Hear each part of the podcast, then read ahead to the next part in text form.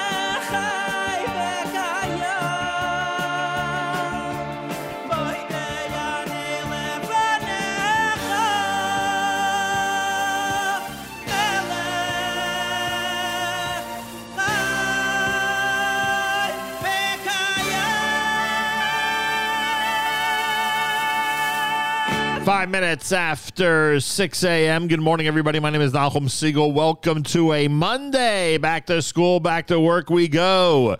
This is your Jewish Moments in the Morning radio program.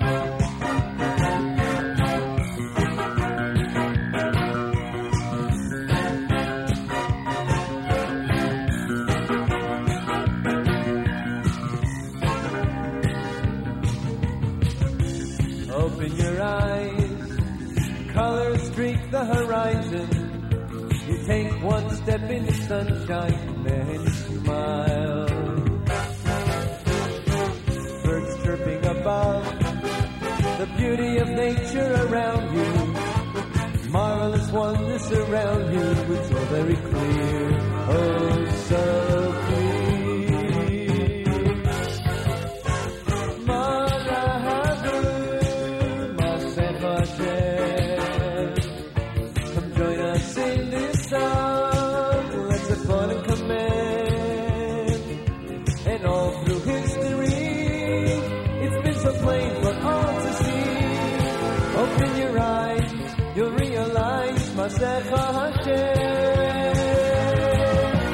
Wake up. Look around and you'll see vast eternal plan is for us, can't you see? And though we feel despair, that special day is almost here. You are a Jew, it's all for you, Masecha Hashem.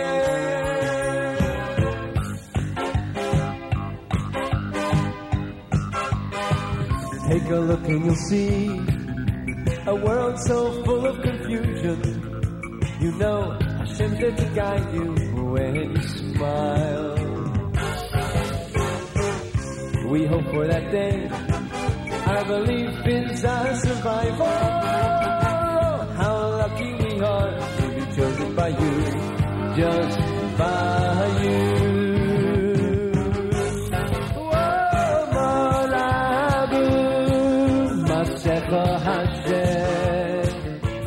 Join us in this song. And command.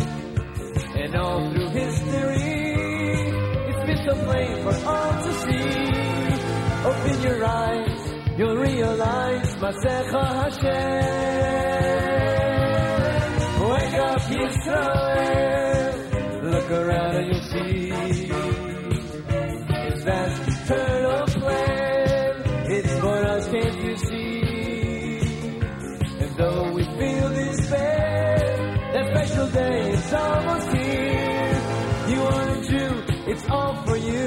You, Masecha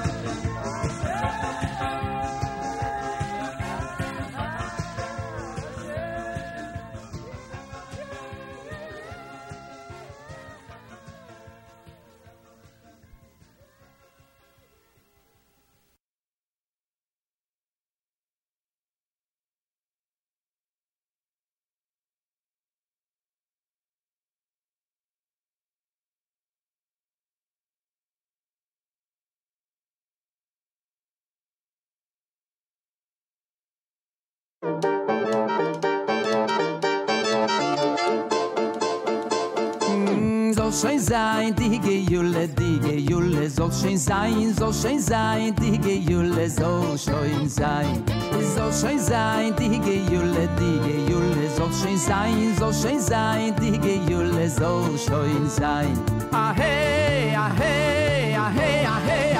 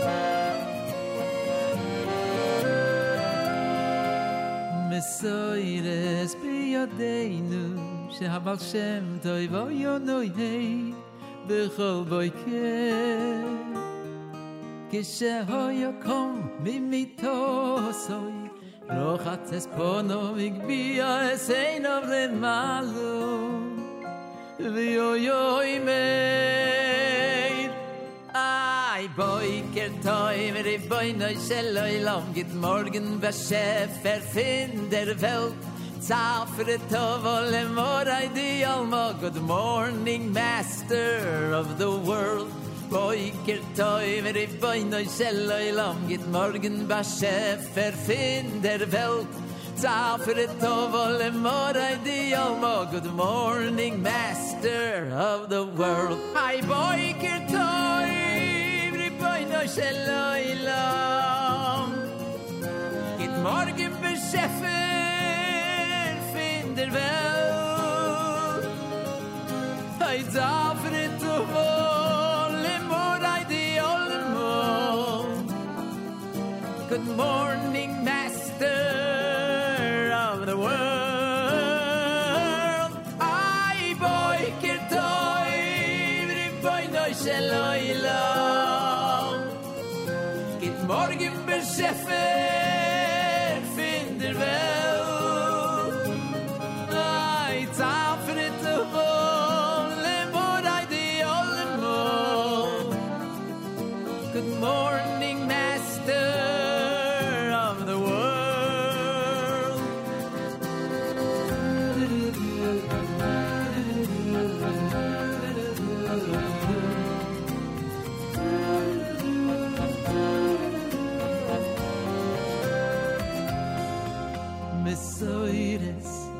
dinu che hab al shento i ho yo no ye he bi khol vay ke rai ke ho yo kom mi mit ho so i ro khat se spon bi es hey limalo le malo he ho yo i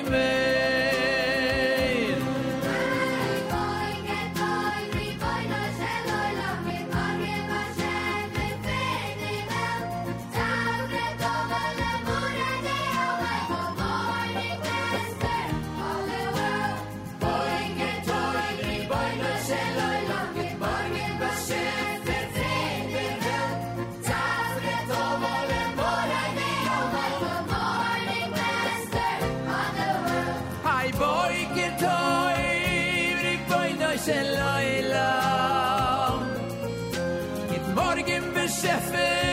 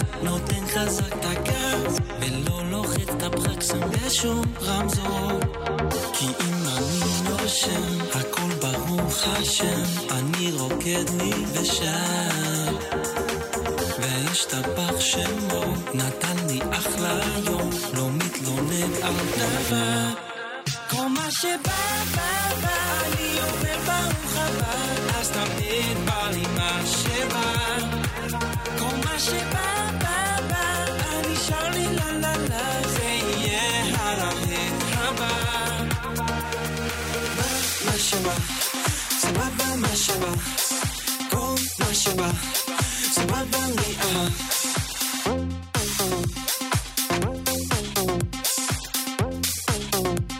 סבבה לי אה.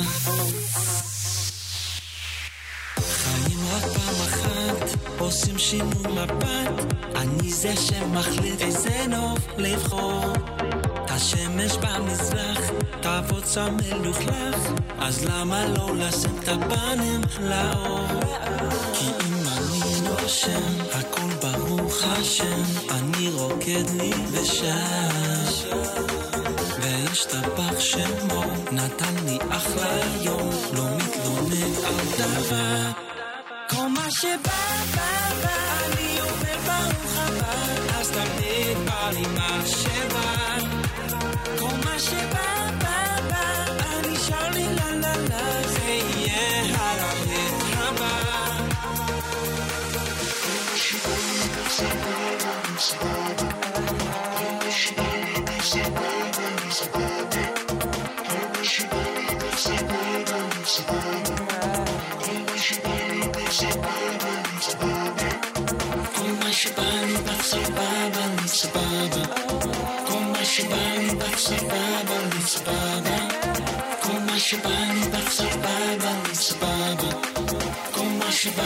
I'm surviving, I'm surviving. Call my shit bye bye bye. 내용을봐 Hasta me 빨리 마셔봐. Call my shit bye bye bye. 아니 샬리 랄랄라. Say yeah 하나 해 하봐. 마셔봐.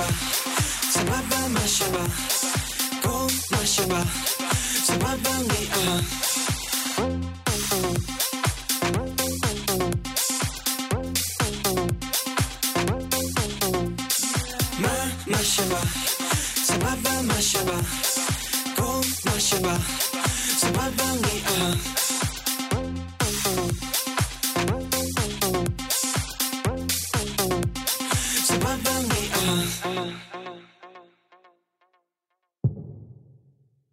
האדמה צמאה עכשיו לגשם ישטוף הכל, נשכח מה שהיה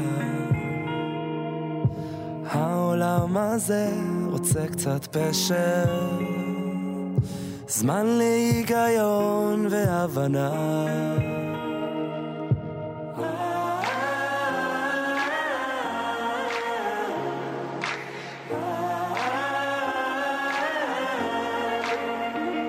רוצים מילה של נחמה, בסך הכל ילדים אנחנו, לא מבינים מה שקרה, את כל מה שאיבדנו. יד שמלטפת, דמעה אחת אוספת, כמו תרופה ישר לנשמה. רוצים מילה של נחמה, בסך הכל ילדים אנחנו, לא מבינים מה שקרה. את כל מה שאיבדנו יד שמלטפת, תוספת, כמו תרופה ישר לנשמה.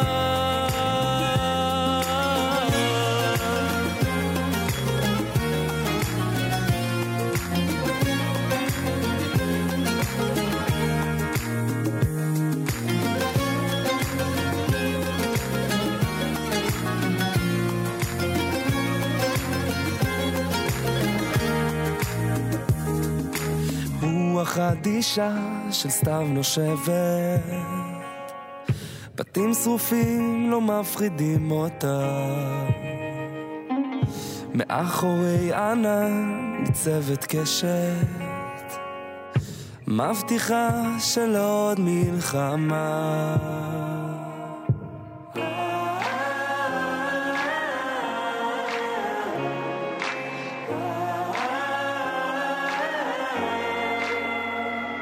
רוצים מילה של נחמה, בסך הכל ילדים אנחנו לא מבינים מה שקרה, את כל מה שאיבדנו.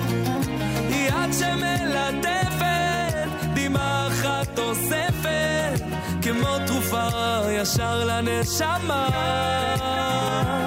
רוצים מילה של נחמה, בסך הכל ילדים אנחנו לא מבינים מה שקרה. את כל מה שאיבדנו.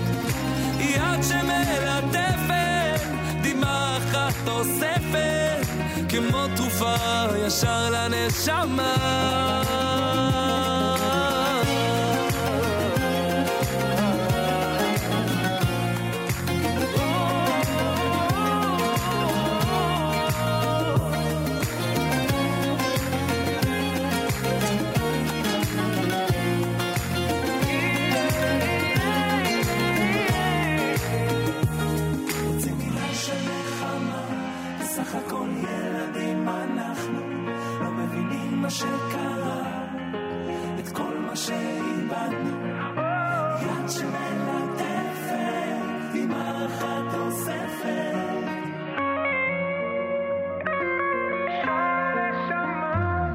רוצים מילה של נחמה, בסך הכל ילדים אנחנו, לא מבינים מה שקרה, את כל מה שאיבדנו, יד שמלטפת.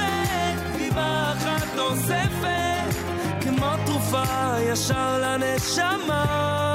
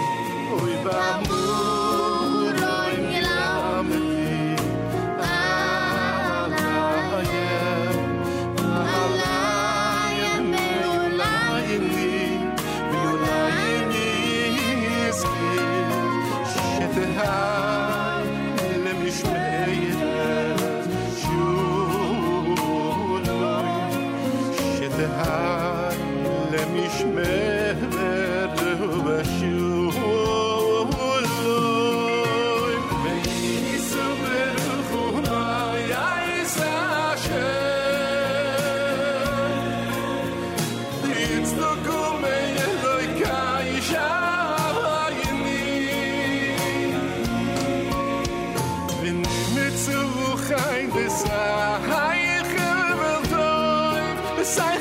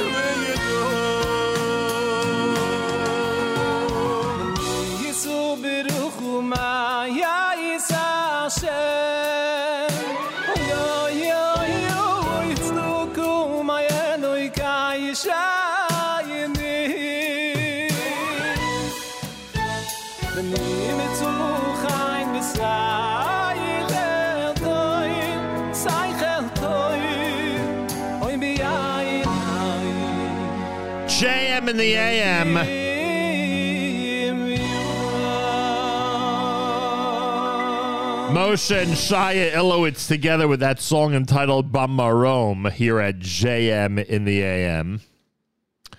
Uh, before that, Yankee Hill, Milash Shel Nechama. Sababa, done by Matt Dubb, who was part of the big uh, concert last night. Avremo, before that, he was also a major part with Ezri, Boker Tov, Ribono Shalom, and Bekarov Mamash. She actually played that song last night. Mayor Sherman, our Monday morning theme song, Masecha Hashem, and of course, Regesh Modani opening things up.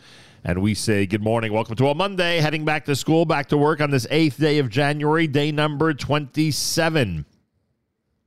In the month of Teves, the year is 5784, Tufshin Pei Dalid. Welcome to a Monday. Those of you who were lucky enough to be in the arena last night, uh, hope you enjoyed the amazing HASC concert. It Was quite a show. Went on for quite a while and had a, a number of uh, quite heartwarming moments. And um, kudos to everybody, of course, at HASC and the production team. was uh, great to be part of it. And here we are. Yeah, we woke up early, bright and early Monday morning to be on the air and bring you uh, an amazing and incredible Monday morning edition of JM in the AM. The big Chibuk event is tomorrow night. Those of you who uh, want information about being there at Bellworks tomorrow evening to participate in this uh, community wide effort, literally a community wide effort, in order to um, help our brothers and sisters in Israel, go to chibuk.org, C H I B U K dot org. The latest information is up there. The program schedule, I believe, is up there as well. If not, it'll be there soon. And you'll have an opportunity to uh, be there tomorrow night at uh, what many are calling a historic unity event. Chibuk.org for information, C H I B U K dot org. Make sure to check it out. Uh, speaking of Matt Dubb, who we mentioned a moment ago, here he is with another one of his amazing selections on a Monday morning broadcast. You are listening to JM in the AM.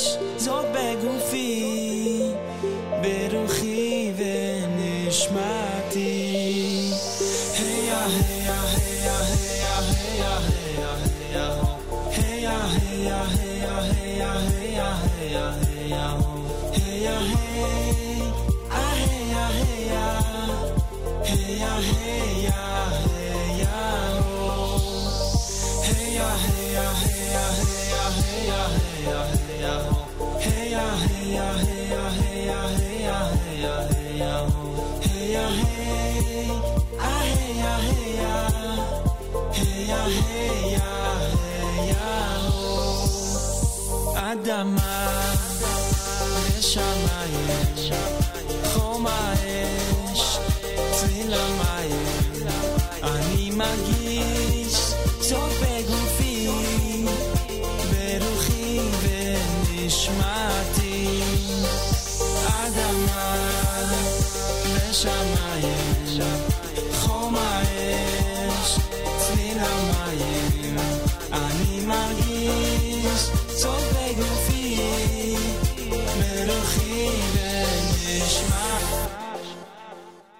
Heya, heya, heya, heya, heya, heya, heya, ho.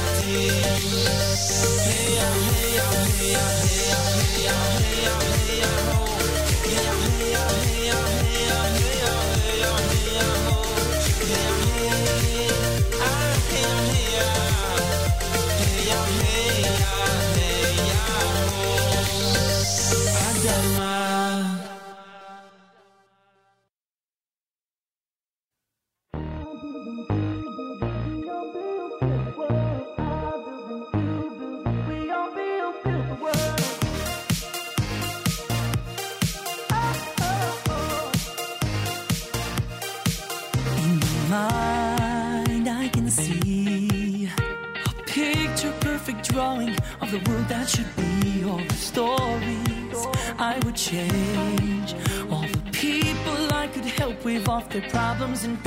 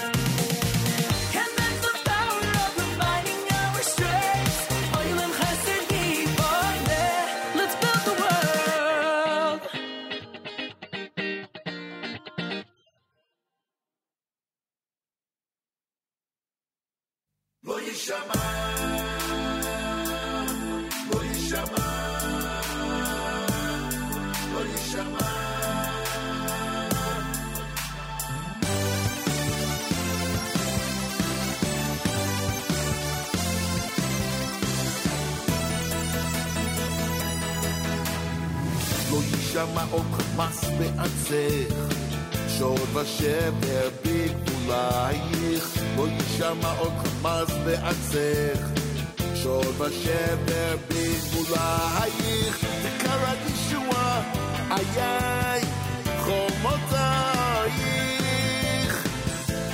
ושרה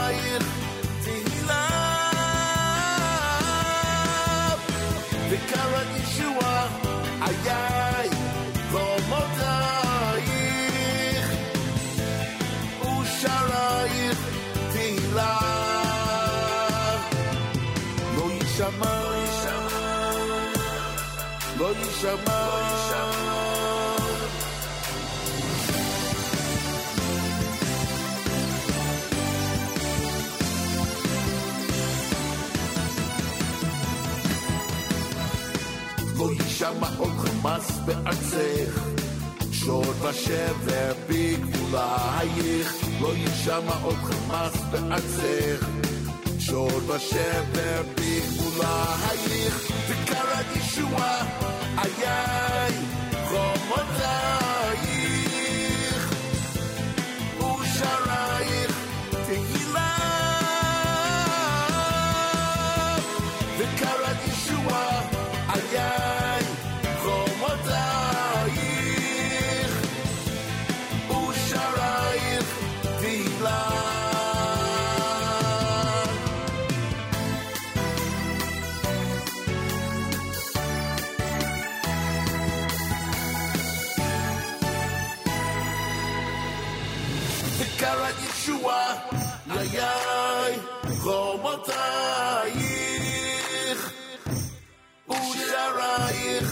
Did he love the current issuer?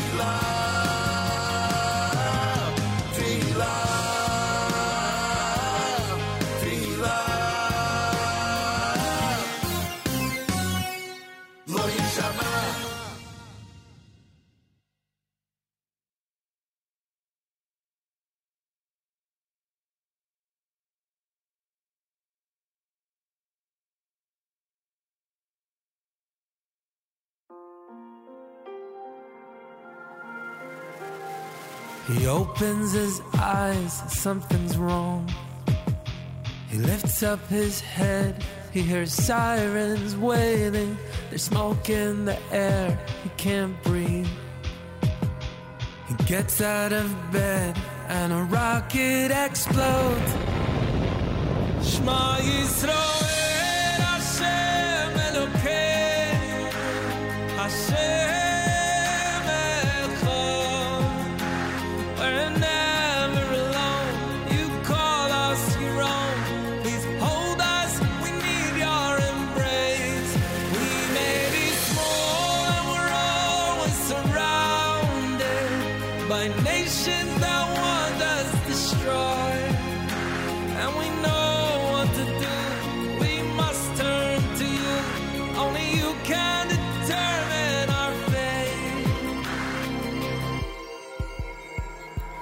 so many years, we've been scattered, chased from each country with violence and hate. We're back in our land, our true home. But the hatred persists. When will it end? Shema Yisrael,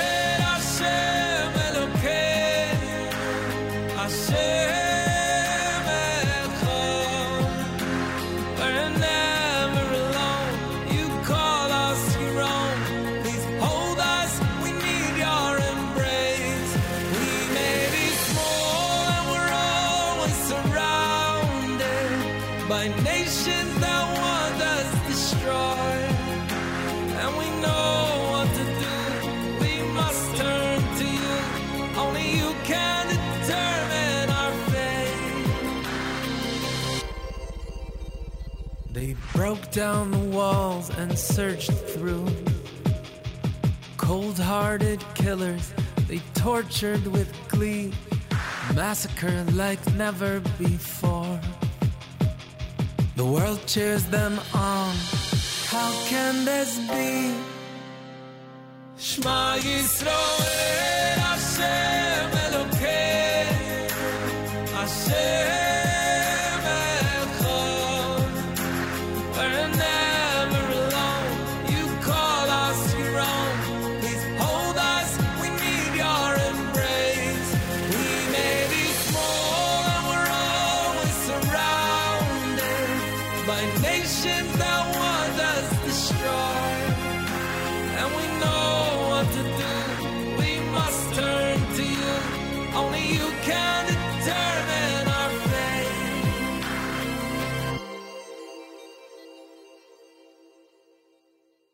morning. We learned.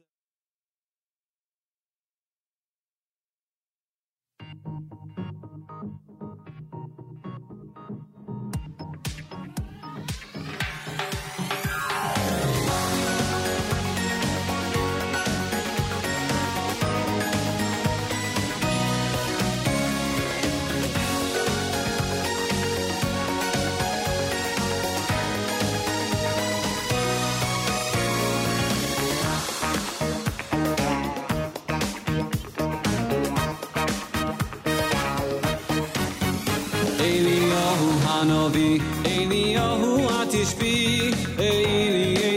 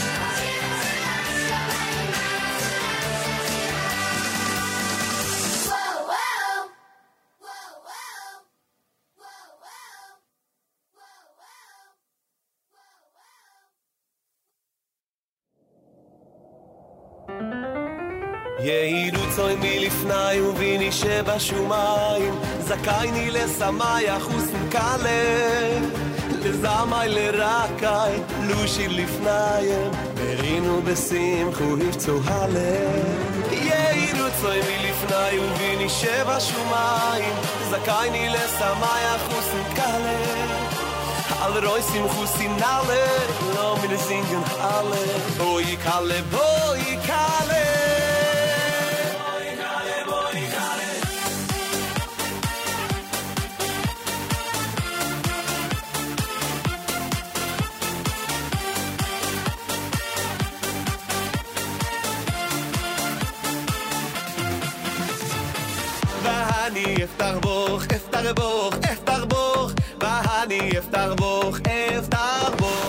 the AM with the Shmulik dance selection. New York Boys Choir, Allah Sulam, Eliyahu, done by Simcha Leiner, Eli Levin at Shema Yisrael, Lo Yishama, that was Lenny Solomon, David Perlman with Build the World, and Matt Dubb had Adama. It's America's one and only Jewish Moments in the Morning radio program, heard on listeners sponsored digital radio. Around the world, the web at and the Nachum Segal Network, and of course, on the beloved NSN app. Chibuk event is tomorrow night. If you want information, go to chibuk.org, chibuk.org, an opportunity there to donate to the effort, which is partnering with six organizations to help in the future, with the future needs of many in Israel. For information, go to chibuk.org. Galay Tzal, Israel Army Radio, 2 p.m. newscast next to JNN. גלי צה"ל מירושלים השעה 2, שלום רב, באולפן רני אבנאי עם מה שקורה עכשיו. דיווחים אה, מלבנון, בכ- בכיר בכוח רדואן של חיזבאללה חוסל בתקיפה ישראלית בדרום לבנון. מדווח כתבנו לעניינים ערביים ג'קי חוגי. חיסול של דמות בכירה מאוד בזרוע הצבאית של חיזבאללה, ובלבנון אומרים, המכה לארגון קשה. ויסאם ג'וואד א-טוויל הותקף בידי כלי טיס בעת שנסע במכוניתו ליד הכפר חיר בצלים, בעומק השטח הלבנוני, יותר מ-20 קילומטרים מגבול ישראל. לפני כשבועיים נהרג בדרך דומה בכיר איראני בסוריה, ולפני שבוע סאלח אל-ערורי מחמאס בביירות. כל התקיפות הללו מיוחסות לצה"ל. ולפני זמן קצר נשמעו התראות על חדירת כלי טיס עוין ברמת הגולן, לא דווח על נפגעים או נזק. אגם גולדשטיין אלמוג, שהייתה חטופה בעזה 51 ימים ופגשה שם במנהרות בנות שחוו פגיעות מיניות, מספרת ליעל דן בגלי, בגלי צה"ל, הן חיות שם בפחד תמידי. היה להן הרבה התקפים של אה, פתאום הן מדמיינות את הפרצוף שלו, פתאום הן נזכרות שהן עדיין בעיר שלו, הן עדיין תחת הידיים שלו. לחיות עם, עם האונס שלך, עם הפוגע שלך, ואי אפשר לקלוט את זה בכלל. והוא שומר עלייך, כאילו את עדיין צריכה לסמוך עליו, וזה יכול לקרות כל רגע, זה יכול לקרות כל שנייה. ואת לא יודעת מתי זה יתפוס אותך, ואת לא יודעת מי זה יתפוס אותך, ואת לא יודעת איך זה ייראה, אבל את יודעת שזה שם. כאילו היה דיבור לבנות שנפגעו שם מינית, אל תגידי לחמאס, לשומרים הבאים שתראי. ברקע דבריו של שר הביטחון יואב גלנט, שאמר בריאיון לוול סטריט ג'ורנל כי ישראל תעבור בקרוב משלב התמרון האינטנסיבי של המלחמה בעזה לסוגים שונים של פעולות מיוחדות, השר אופיר סופר מהציונות הדתית אומר לאמיר איבגי, המערכה תימשך חודשים ארוכים. אנחנו מבינים שאנחנו נהיה שם במלחמה או בלחימה כנראה חודשים ארוכים, ואולי יותר מחודשים ארוכים. 2003-2004 אני זוכר את זה. אני מניח שפה זה יהיה לפחות כך. אנחנו בסוף צריכים לפוצץ שם את הכל, אז מתישהו לחסל עד אחרון המחבלים. מוסיף להיות קשה מאוד מצבה של הפצועה מפיגוע הירי שאירע אתמול בבנימין. היא מטופלת ביחידה לטיפול נמרץ בהדסה עין כרם כשהיא מורדמת ומונשמת. הפצועה בת 42 מיפו נפגעה אתמול באורח קשה בפיגוע הירי שבו נרצח עמר מנסור, בן 33 ממזרח ירושלים. כתבנו ביהודה ושומרון, הוד בראל, מזכיר כי מוקדם יותר היום פורסם כי נעצרו ברמאללה שלושה פלסטינים החשודים בביצוע הפיגוע. צעיר מאזור המרכז נעצר בחשד להונאת ענק שבמסגרתה גנב מחיילים ובני משפחותיהם עשרות אלפי שקלים במהלך המלחמה. מדווח כתבנו גל ג'רסי. החשוד, תושב חולון כבן 20, לכאורה גנב עשרות אלפי שקלים מחיילים, חלקם נלחמים ברצועת עזה בכ-40 מקרים שונים. החשוד התחזה ברשתות החברתיות ליבואן ציוד טקטי, ולאחר שגבה מהחיילים אלפי שקלים, נעלם ולא העביר את הציוד. באחד המקרים ידע החשוד כי החייל בדרך ללוויית חברו שנפל בקרב, ובכל זאת ניסה להונות אותו. בימים הקרובים יוגש נגדו כתב אישום, מעצרו הוארך עד ליום חמישי הקרוב. ירידות השערים בבורסה בתל אביב התחזקו אחרי הדיווח על חיסול בכיר חיזבאללה. כתבנו לענייני כלכלה ישראל פישר מעדכן כי מדד תל אביב 35 יורד באחוז ושלוש עשיריות. מדד תל אביב 125 מאבד אחוז וחצי מערכו. מזג האוויר חם מהרגיל לעונה. אלה החדשות שעורך רועי ולד.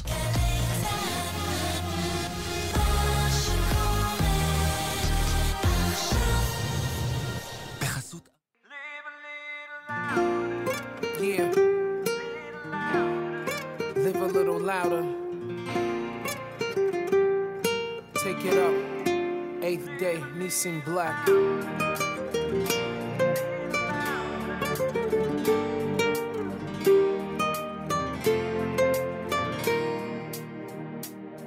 When my head is feeling heavy and my steps are out of sync, when my feet can't find their rhythm and I don't know what to think, simple words have lost their meaning and my broken heart can't beat.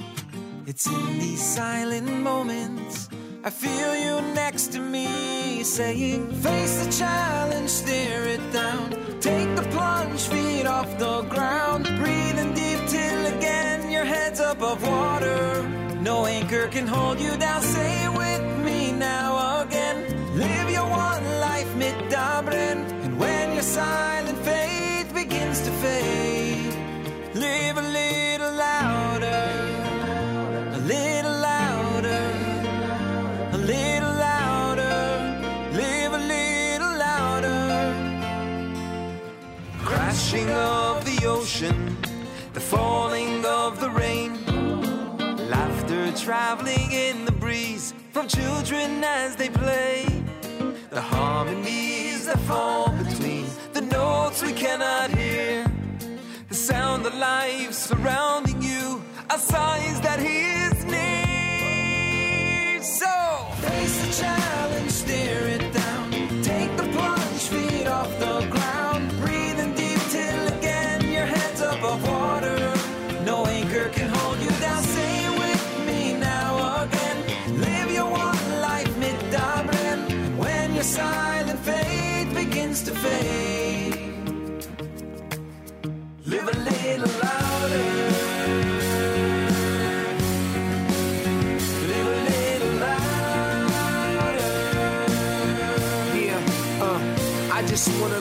life of goodness, goodwill, God heals. Every type of suffering, that's how I fell in love with him. Seen a lot of pain in life, I am still recovering. I'm giving all I have to give. I finish when there's nothing left. I live life with the fire burning in my chest. I'm drawing down the light a little, make it louder, we progress. True joy is revealed or concealed in the actions you're making. You should learn patience.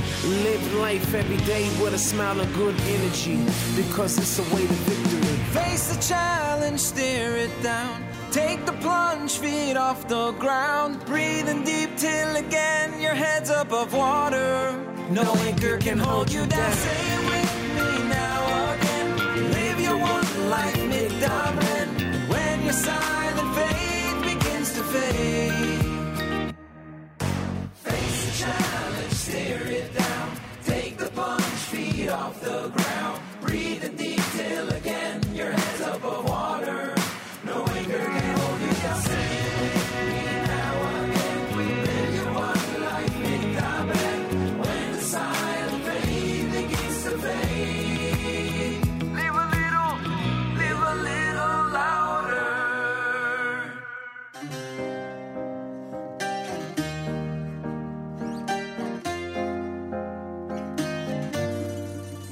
מודה אני לפניך ולך על כל החסד האמת, על הטובה שלי לתת בחיי. מודה על כל הנעלם והקיים, על החסר, על המושלם, מה שמובן לי מאליו אלוקיי. מודה אני על העבר וההווה, על העתיד רק מקווה שרק נמשיך ונתהווה עד בלי די. על טעויות, על חסכים ודמיונות, שרק גרמו לי לקוות, וגם נתנו לי להיות אלוקיי. רק תודה, כי אין לי בלעדיך, בכל יום אליך, כי אין עוד מלבדך. אלוקיי, בך לפתוח, כי לך הכוח, אותך לא אעזוב לעולם.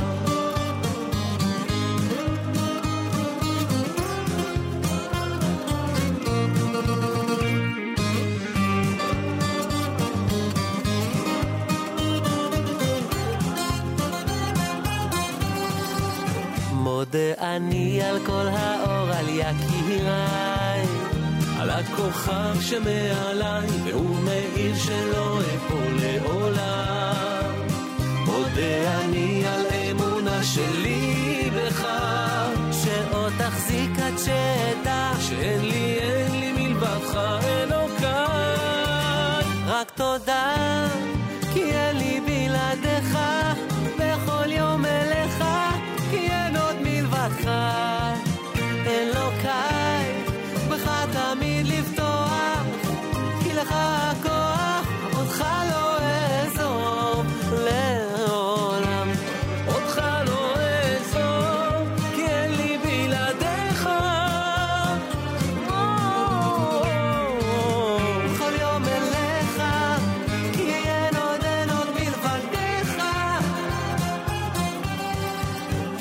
תודה, כי אין לי בלעדיך. בכל יום אליך, אין עוד מלבדך. אלוקיי, בך תמיד תמיד לפתוח, כי לך הכוח, אותך לא אעזוב.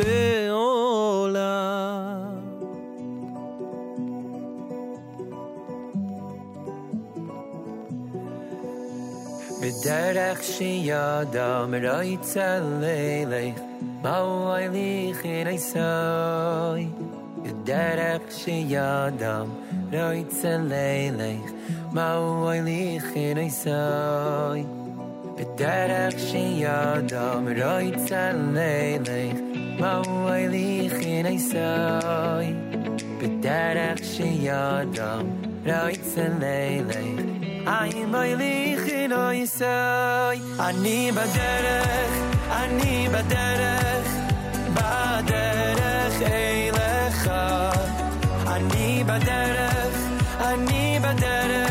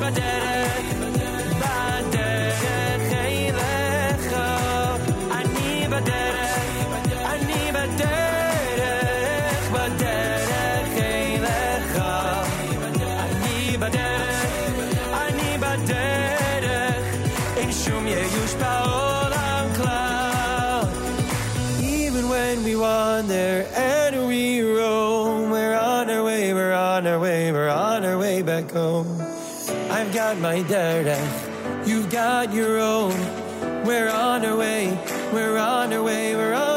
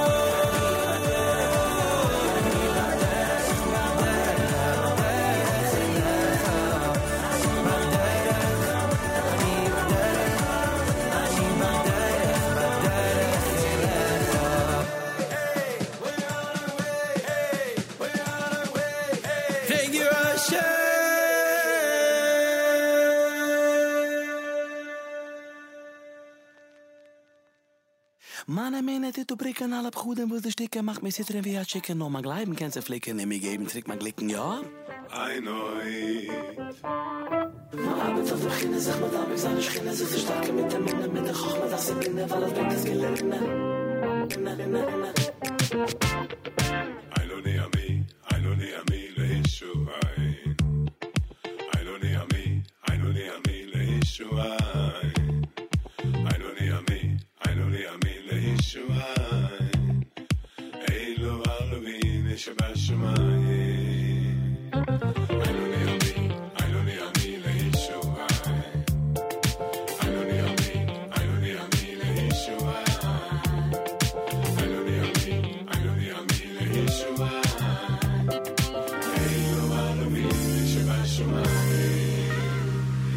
Oilam hu atzilas, oilam habria, oilam haesir, oilam Oy lom matiken oy lom mo atsilens oy lom habre weil a may sir oy lom asia a oy lom matiken.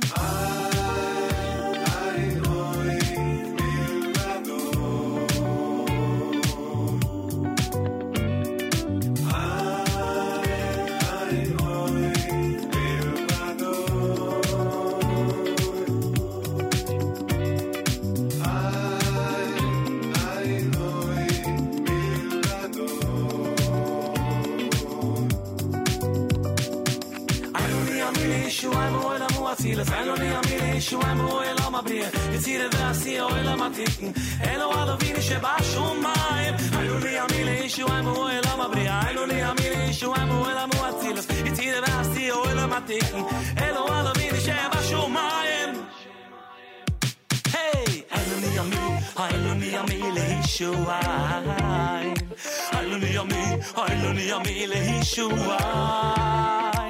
Eiloni ami, Eiloni ami lehishuai Elo, elo, elo, Alovini sheba shumayim Eiloni ami, Eiloni ami Eiloni nir hab nicht keine. Eiloni ami, Eiloni ami lehishuai. Eiloni ami, Eiloni ami lehishuai Elo, Alovini sheba shumayim Oilam wasilas, oilom habria oilom haytsira oilom masia a oilom atiken oilom watilas oilom habria oilom haytsira oilom masia a oilom atiken yo.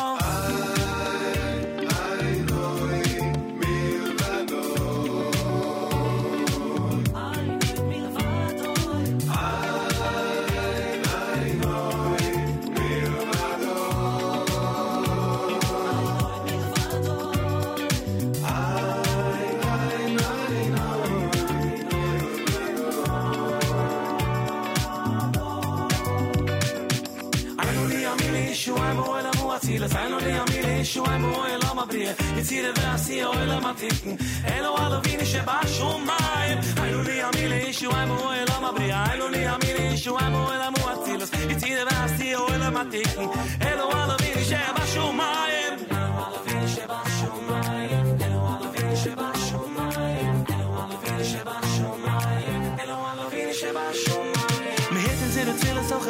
tsiles in de hechte dir in alle mei sie alle mei sie is do ben i alle me go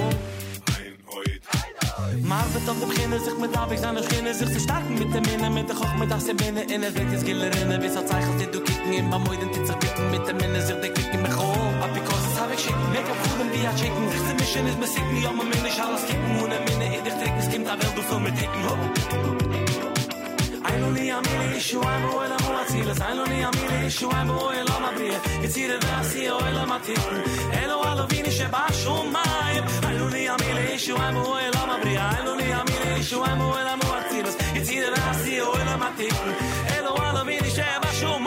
Lipo with the late great Michoel Schnitzler and Ain Ode here at JM in the AM.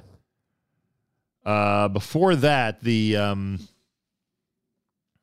selection from uh, Maisha Auslander, Baderech. Rock Toda, that was Gil Yisraelov and David Taub. An eighth day with Nissim Black had Little Louder to open up that set and the hour here at JM in the AM. Well, Rosh Chodesh is Thursday. Tomorrow we will find out more about the Rosh Chodesh musical service that's planned for Netivot, Israel, this coming Thursday morning at Nate's at sunrise.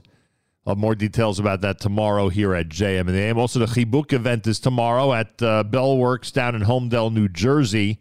Information in terms of uh, donating to the cause and making reservations for tomorrow night. Uh, plus, the program is up there as well, so you can check that out. Go to chibuk.org, C H I B U K.org, C H I B U K.org. More coming up. It's 8 Ton Cats at JM in the AM. Let's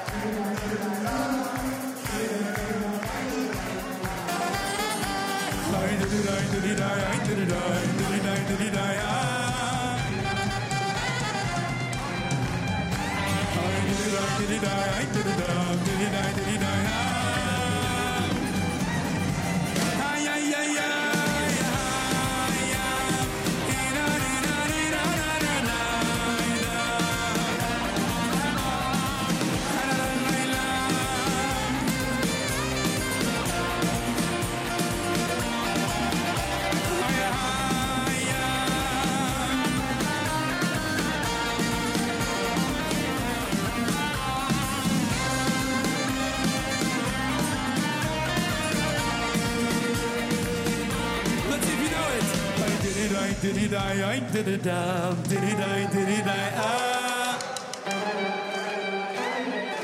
Ah. Did it, I did it, I, I did it, um. I did it,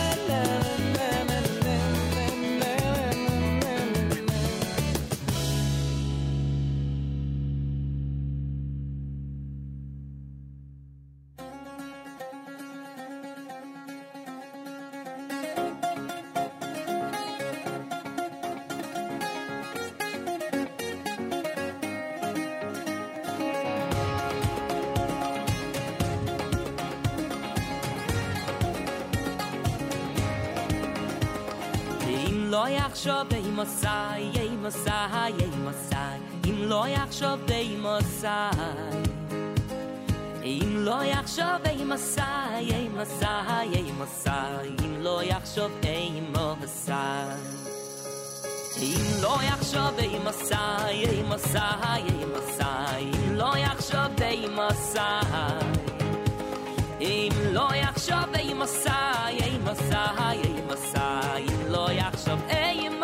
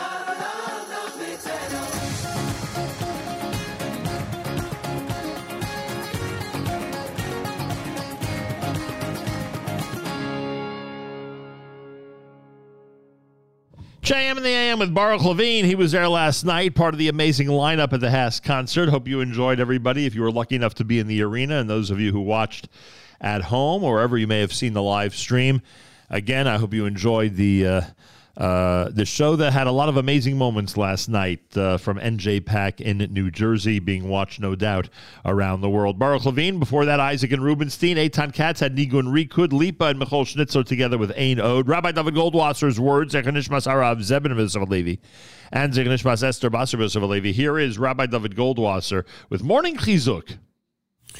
Good morning. Birchas Agomel is a special bracha when a person goes through trauma. The Shulchan Aruch tells us on four occasions we bench Gomel. Those who go down to the sea, those who travel through the desert, one who was ill and then recovered, one who was incarcerated in prison and then was released. The ending words of the bracha is Hagomel Chayovim Tovos Shegmolani Kol Tov, who rewards the undeserving with goodness, and who has rewarded me with goodness. The nusach of this bracha reflects Yaakov Avinu's famous tefillah for safety just before he was reunited with his brother Esav. He said, Kotointi mikolach sodim, I am unworthy of all the kindness that you have shown to your servant. According to the poskim, if a person was traveling in any of the areas bordering Eretz Yisrael, and those areas are under the control of unfriendly neighbors, then even though the trip was shorter than 72 minutes, a person should recite Hagomel.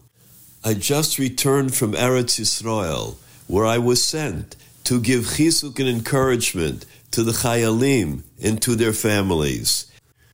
I had the great zechus of visiting a wounded soldier in one of the hospitals. He seemed to be a very refined and sensitive young man. One of the army staff members who was in the hallway told me that he was in fact one of the strongest fighters that they had. As we sat together with him, he recounted the traumatic events that led to his hospitalization. He had been caught under heavy fire in the battlefield. He saw the bullets coming directly towards his head. He doesn't know what happened, but miraculously, although he was badly wounded, his head remained uninjured. He attributed his salvation to the fact that his father is deeply religious. He taught his son, the Chayal, always to remember to wear his tefillin every weekday. That morning, he put on his tefillin. That morning, he tells us, of course, he wore the shel rosh, the tefillin of the head. He said, My head was protected. As Shlomo Amelech says in Koheles, Shomer mitzvah lo yeda davara. A person that obeys the mitzvahs will know no evil. Mitzvahs are an extra level of protection. May Hashem grant that each and every member of the IDF are successful in all of their missions and that they return home safe and sound. Yehi Ratzon, that all of the hostages be released immediately and return home safe and sound. Bikarov, Bikarov. This has been Rabbi David Goldwasser bringing you morning chizuk. Have a nice day. JM in the AM, and uh, what can I say? Uh, we knew about this in advance. Rabbi Goldwasser was heading to Israel to be with the Chayalim and to give comfort to those who are injured and give uh, chizuk and hope to those who are on the front lines. And um, anybody out there knows Rabbi Goldwasser and knows what last week was like for those Chayalim. It was extremely inspiring. They so much appreciated his visit, and all we could say is how proud we are to be associated with Rabbi Goldwasser, who went to um, add to the list of people, of leaders who have been there on behalf of our brothers and sisters during this very, very difficult time. Speaking, by the way, of which, keep in mind tomorrow night's event, Chibuk, is the event tomorrow night at the Bell Works in New Jersey. Uh, we spoke about it last week at length with Yochi Herzog and Ralph Zucker. Uh, go to chibuk.org, give a donation, certainly make a reservation for tomorrow night. It's going to be quite an event. Chibuk.org, C H I B U K.org. or by Dr. David Hertzberg, who is. Um, who is a uh, staff member of ours, if you will. he is um, responsible for Israel at 75, which is a weekly incredible presentation that uh, goes on right after JM and the AM. And um, it really gives a, a comprehensive look at uh, modern Jewish history, 20th century Israel history. And um, over these few months, Rabbi Hertzberg has become much more than just a um, presenter here at the Nachum Segal Network. We have utilized his incredible knowledge of Israel, number one, to discuss important topics as it relates to this war, but number two, to highlight the fact that he uh, has been leading these amazing missions to Israel that are doing unique things and that are really bringing a lot of spirit and inspiration to our brothers and sisters in the Holy Land. Here, and we'll introduce Rabbi Hertzberg in a moment, but I want to read you a text that I got from him. Uh, I think this was uh, this past Tuesday. Uh, Hi, Nahum. We're doing a family mission in two weeks. in Bezrat Hashem on Sunday night, January the 21st, a Siyum Mishnayot at Machane Shura with the military rabbinate and Rabbi Grossman. Yeah, that Rabbi Grossman, the one we're going to see tomorrow night at the Chibuk event and the one who's so well known for uh, Migdal Or, etc., etc. Uh, with the military rabbinate and Rav Grossman, we also announced today a student mission President's Week. I'm assuming that's the 20th in the area of the 20th of uh, February, which will be focusing on making connections and bridges across the religious spectrum to keep Achdut going forward and helping to prevent the return, God forbid, to October 7th. So Rabbi uh, Hertzberg uh, told me about this, and I said we got to discuss this on the air. And uh, sure enough, he's with us live via telephone. Rabbi Hertzberg, a pleasure to welcome you back to JM in the AM. Thank you, Nachum. Always a pleasure to be here. I see the momentum is not letting up, which is remarkable. Um, you will be doing. What date does this family mission leave for Israel? So the family mission was, is is actually a number of our families with their children were go, planning on being there um, anyway. Perhaps originally uh, to celebrate bar mitzvahs, and they decided once we're all there, let's get together, maybe do a few day mission while we're there. So uh, this is going to be Sunday, January 21st through Tuesday, January 23rd, Bezrat Hashem. And again, it's a little bit of a different type of mission because we're going to have people of all ages, from adults to younger children. But again, keeping the uh, basic message alive in the of visiting soldiers, visiting yeshuvim, and uh, you know just trying to maintain those connections and try to give chizuk and at the same time be mitchazek. Now, explain to the audience, to those who are listening, the significance of a Siyum Mishnayot at Machane Shura. So on our second mission, we uh, went thanks to um, Rav Grossman and Migdal arranged for us to go visit uh, Machane Shur, and we had a very powerful uh, presentation by Aviad, one of the commanders there, and Ben Siman. And when we left, we maintained the kesher because we felt that to uh, do something all the kedoshim. Well, we, that, we, we, uh, should, we should mention that Shura is is a significant place now and during this war. Right. Ma- Machane Shura was is the base of the of the rabbinate, but during the, the war, they've actually been the been, been the location where they have both identified all the people who have been killed, as well as preparing them for their halvayot for their for their funerals. Right. The the chayalim and the uh, and, and at the beginning the civilians as well. So yes, it's a very powerful place, a very painful place. And the Siyum But a very holy place. And and now we know why. There's a Siyum Mishnayot that you're planning for that location. I mean, it's so meaningful and so appropriate, and that's going to happen on the 21st in Israel.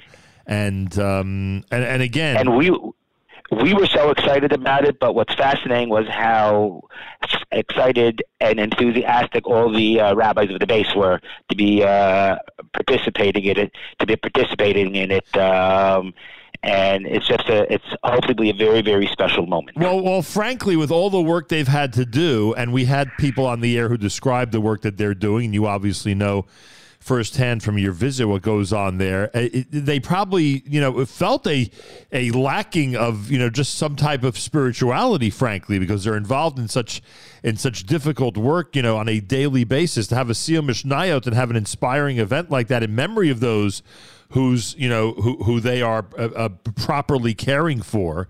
Um, you know, in terms of preparing them for burial, has, has got to have a, a plenty of additional meaning for them. Uh, definitely, you know, seeming and, and again, they I just got actually two hours ago the text that all the Mishnayot have been given out, the including including all the more esoteric ones in Taros and Kachim. Everything's been given out. The Rabbanim have signed up, and Ezrat Hashem, you know, we're we're good to go.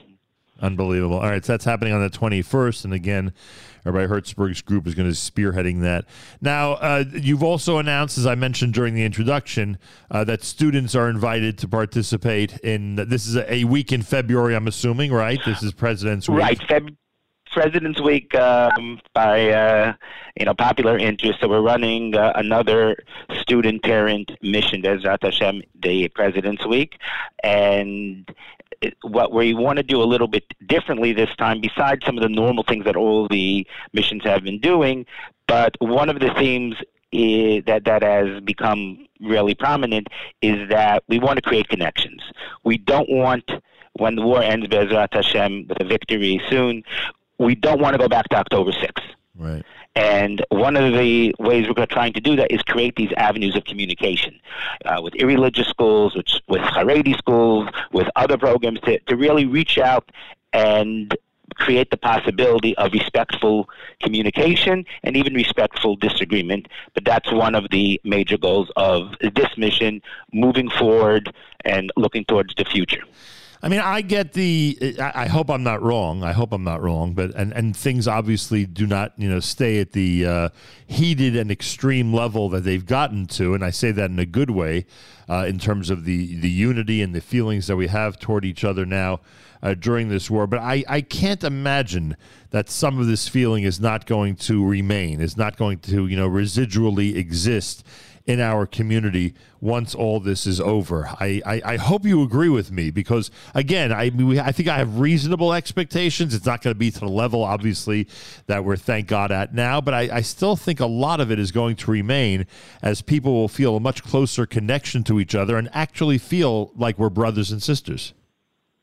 Exactly, which is why we think the time is ripe to create these connections to ensure that we stay at some at some level of, of that, and that things don't slowly but surely go go back. And because there's this level of unity right now, I believe the time is ripe that people in many of the different circles are open to such to such endeavors and really getting to uh, getting to uh, getting to know one another. Yeah, no question about it.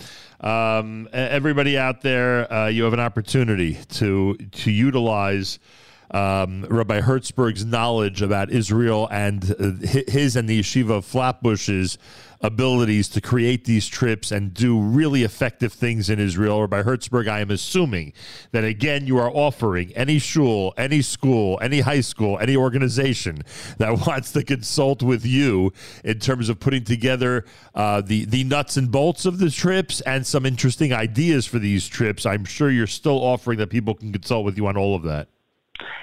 Absolutely, and it uh, you know to help anybody, and you know there's so many other missions to look at, look at, and everyone's checking each other because everyone has some, such great ideas.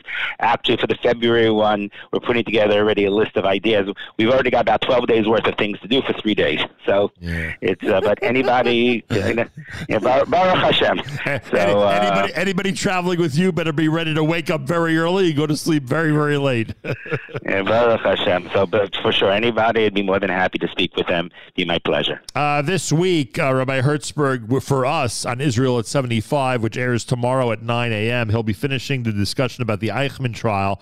And then next week, he'll start a series on terror events, which will focus on many interesting uh, historic events, including the Munich Olympics of 1972 and Entebbe of 1976. Everyone should always make sure to be tuned in. Uh, you'll learn a lot if you're listening Tuesdays at 9 a.m. Eastern Time to Israel at 75. By the way, you mentioned in one of your texts to me, you know, the comparisons between what Israel's going through now and the Yom Kippur War. And, and I was wondering if, the, if if one can even you know start a comparison when you know the Yom Kippur War was another one of those quote unquote conventional wars, you know, along borders against other countries, and this one is against a terror organization that's you know so difficult, as we know, uh, as the world has pointed out, so difficult to you know to, to weed out the terrorists from uh, those who might be innocent civilians. Uh, Right off the bat, isn't it really hard to compare this war to any type of what we call conventional wars? Well, certainly there there's major differences, um, and in, in fact, the conventional war where Israel found itself in a very complicated and uh, threatening situation, uh, it, it, they knew what had to be done. In this type of situation, a non-conventional war, you're right. It's it's much more complex, and nobody knows what the next right move should be. With that said, there's certain comparisons that could be made in terms of lessons not learned, mistakes repeated, and the level of the threat and why and how that's impacting on the uh, the morale of the people to see that some of the differences between uh, the Yom Kippur War and and now. But people I've spoken to, uh, from Avigdor Kahalani and others, all view the situation, sadly, that we're in right now as a much more critical, painful situation than even what they faced in 73. Wow. And what would they say with all the comparisons being made or the you know the comments being made that that this is a uh, a fight for Israel's independence similar to the independence war of independence, you know, back in the 1940s. I mean that that's quite a statement when that one of course had to do with the ex- i- i- i- the existence of the state of Israel and there are many who are comparing this effort to what happened back then. So we have to just realize, everybody has to realize, because often it's lost on us from 6,000 miles away, just how serious a situation Israel is in right now. Correct, which which I believe is part of the reason why so many people in Israel find chizuk when Americans and Bnei Chutzlarts are coming.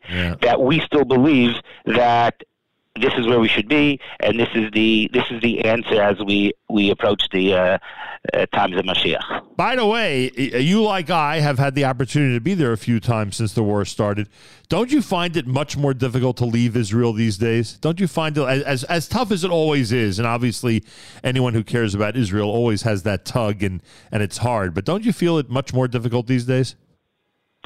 I certainly would agree to that. You know, being in Israel, you're especially at this time, everyone is you know, emotionally you're all over the place. Everyone feels uh, a very, very strong connection. And when you get to that, uh, get to Ben Gurion Airport, you almost feel like you're, you're abandoning ship, which is a very painful feeling to have. Hundred percent. It's actually. I'm glad people feel that way, but I, I'm glad you also uh, reaffirmed for me what I felt and what so many are feeling as they leave Israel. All right, listen. Good luck with the uh, with the journeys. Make sure to keep us up to date, especially this uh, incredible event happening the 21st to see Mishnayos down in Shura. And um, and we'll be uh, paying close attention to the lessons you teach us Tuesdays at 9 a.m. Eastern time, including tomorrow. And uh, can and and uh, I, I hope I really do hope, Rabbi Hertzberg, that other schools, schools, organizations, especially those who've been hesitating, whether in January and February, they should take family missions, they should you know, take students, maybe even. I don't know if you're aware of this, by the way. There's a school in the United States that actually sent their students for three weeks to Israel, which you know is pretty remarkable, frankly. Yes, so an amazing thing. So I hope that they take uh, advantage of your offer to uh, consult on these matters, and uh, when they do or not consult with you, I hope they uh, use this opportunity uh, to realize just how critical it is and how life changing it could be for their students and families if they go ahead and embark on a trip to Israel at this time. Kalak vote to you. Continued success. Absolutely. Thank you so much, Nachum. Have a great day. A pleasure. More coming up. You're listening to a Monday morning edition of JM in the AM.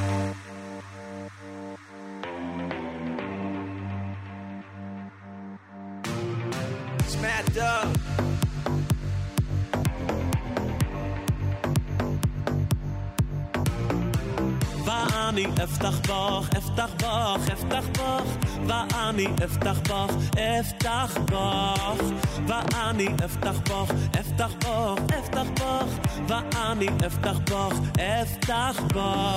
Oh, hidiridoi, wie bist in der Tate doch, oh, hidiridoi, doch, doch, doch, oh, hidiridoi, die bist in der Tate doch, oh, hidiridoi, doch, doch, doch. ואני אפתח בך, אני, אני אפתח בך, ואני אפתח בך, dat du mich verlassen sag. ואני אפתח בך, אני, אני אפתח בך, ואני אפתח בך, אפתח בך.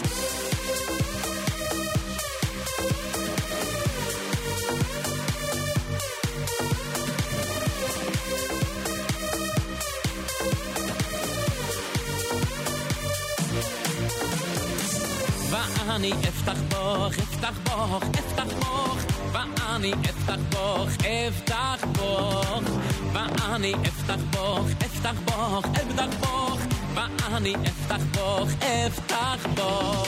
אוי, טירידוי, die bist in ze tate doch, oi, tiridoi, doch, doch, doch, oi, tiridoi, die bist in ze tate doch, oi, tiridoi, doch, doch, doch.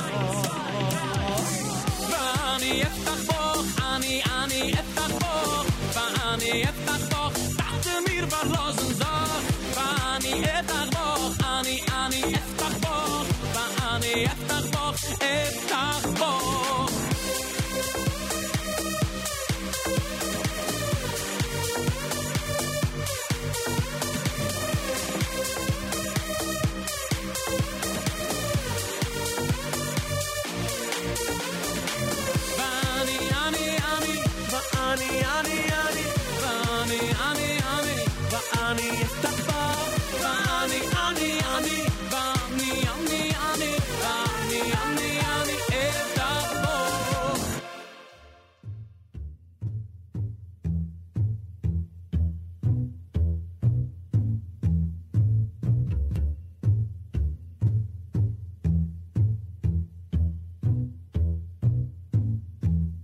City of gold, city of soul, city of an ancient people's home, city that I love, a city that I breathe, city that I don't want to leave. Oh, Jerusalem, you're in my heart, Jerusalem, you're in my mind.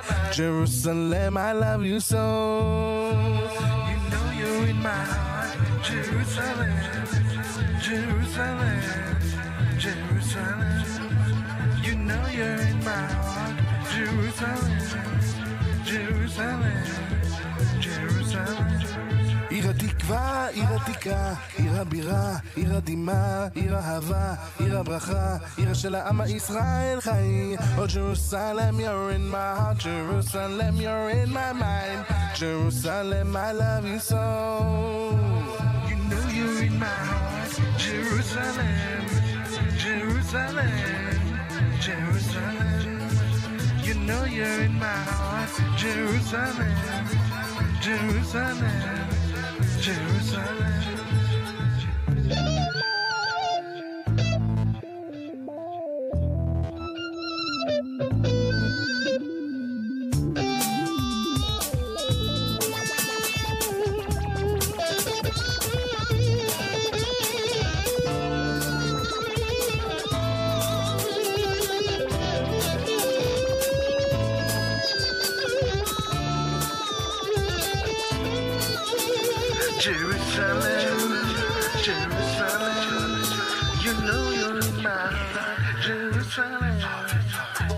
Jerusalem,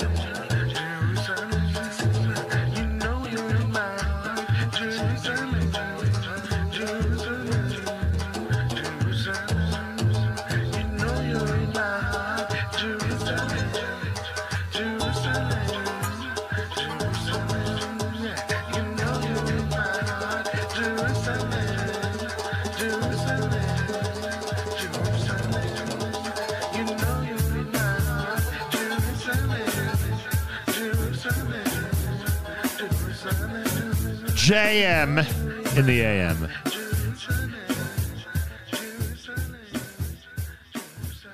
Ellie, excuse me, Dove Halperin with Jerusalem here at JM in the AM. Uh, before that, the um, before that, the Matt uh, Barry Weber Shmueli Ungar selection entitled Va'ani here at JM in the AM.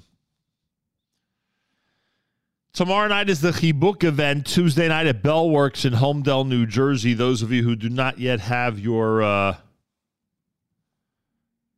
oh, there we go. Those of you who don't have your reservations yet, go to chibuk.org, C H I B U K.org, C H I B U K.org. It's an opportunity to um, support an effort that is partnering with six major organizations in Israel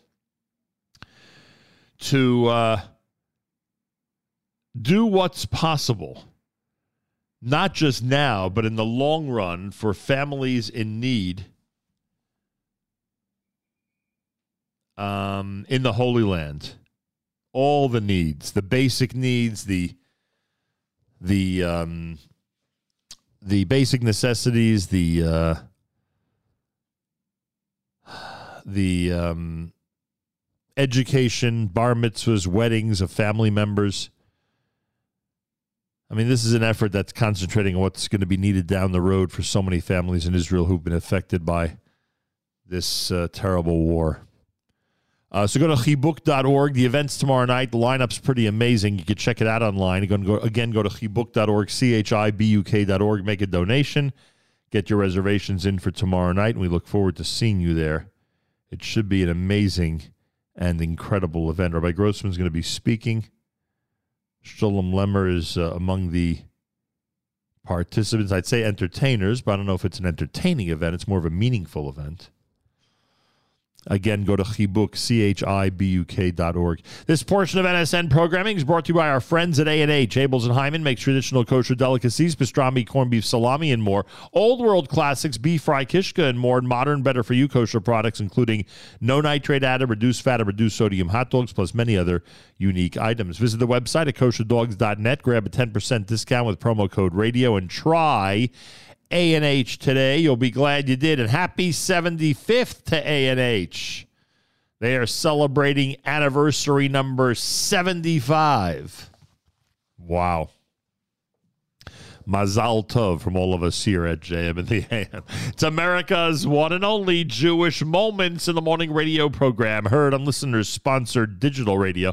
Around the world, the web at NachumSegal.com, on the Nachum Segal Network, and of course, any beloved NSN app.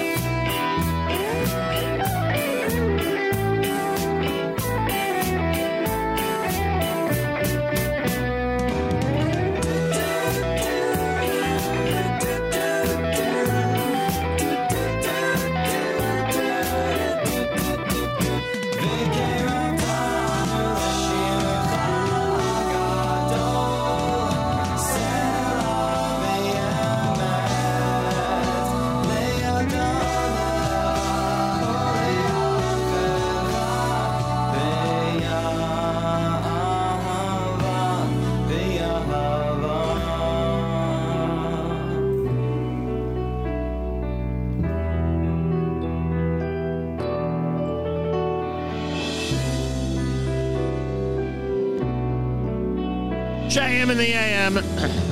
oh, yeah. Monday morning broadcast with a reminder that's Gershon Veroba, by the way, Kikel Poel, Avremel, Avram Fried before that with a great classic, and Mordechai and David opened up the hour. Um, coming up at uh, 9 a.m. Eastern Time, Rabbi Benji Kramer, the word is Sheger. Rabbi Benji Kramer, the word is Sheger. He'll be uh, analyzing that Hebrew word for us coming up here at JM in the AM. Uh, again, the word is sheger. And uh, you'll have an opportunity to hear what Rabbi Benji Kramer has to say about it coming up here at JM in the AM. Also, uh, Seth and Yoni are going to be discussing the NFL and the playoffs and all that on After Further Review coming up at 10 a.m. Eastern Time today, right here on the Nachum Segal Network. So you'll hear that coming up. Oh, sorry about that. And um, what else did I want to tell you? So um, many people had uh, been listening when I proposed that uh, Binyamin Segal speak with me on the air regarding uh, my recent trips to Israel. And we had an opportunity to do that yesterday and to air it this morning here at JM in the AM. So without any further ado, here's what that conversation sounded like here at uh, JM in the AM. JM in the AM on a Monday morning, and I am uh, privileged and honored to have a special partner in our studio to conduct a conversation about some of the things that I experienced in Israel recently. Uh, some of you may have been tuned in when I got into the discussion on the air in Israel about who would be an appropriate person to speak to me about um, what I saw, heard, and felt in Israel. And many people recommended and suggested Binyamin Segal. And sure enough, Binyamin Segal is here. Good morning, Binyamin. Good morning. Thank you so much for having me. It's you- a pleasure to be here. it's great to have you here, and I look forward to this conversation. I uh, wonder what it is that you're going to be asking about, but I would love to use this opportunity to educate people more and more about what's happening in the Holy Land. Yeah, and I was so excited when you asked me about this because you've been to Israel three times since October 7th. I've been to Israel zero times. The only uh, experience I've had with Israel is speaking to you uh, while you're there and understanding what's going on on the ground and seeing uh, what people are going through and asking you uh, what's happening. So I'm very, very excited to be able to learn more in a more formal setting as well. Appreciate that. Um, so I'll definitely start then.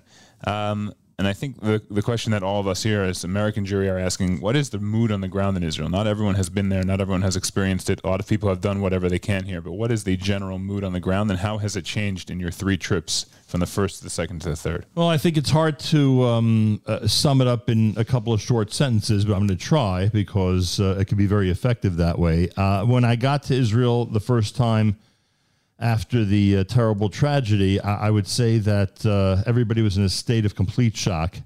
Um, they had been hit with a with a, um, a, a terrible, brutal attack so hard and uh, it was it, it was a, an entire population of people trying to just process what they had been been through, uh, and the brutality of it, and the and the speed of it, and the uh, lack of of intelligence and defense for it. And I think all of that was evidence uh, was evident in the first trip. And it takes a while, you know, when someone gets you know hit in the gut, hit in the mouth, it takes a, a minute or two to to come back to yourself. And I think that that whole period of time was sort of like that. I remember the first time I was there, there was no war yet. There was no ground offensive. So it was really just everyone thinking about the hostages, um, the the terrible episode they had all just been through, and uh, thinking about when is this war going to start already? Because there was such a desire to get things going in terms of uh, I don't want to use the word revenge, but in terms of justice against the enemy. Uh, the second trip was more of a um, um, was more of a, uh, a a calmer situation in Israel. Some of the hostages had been released. Uh, the ground offensive had already begun, and people felt like there was, you know, that victory was imminent. It may not be uh, uh, imminent, meaning, you know, in a few days or a few weeks, but imminent, hopefully, in the long run, that the government and the army understands the reality of having to eradicate the enemy.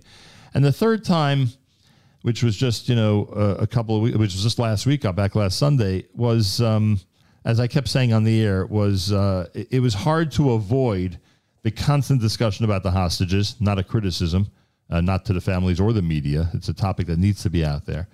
But it's depressing when you think about the situation that the uh, hostages are in 13 Shabbatot and captive. God knows what's happening with them.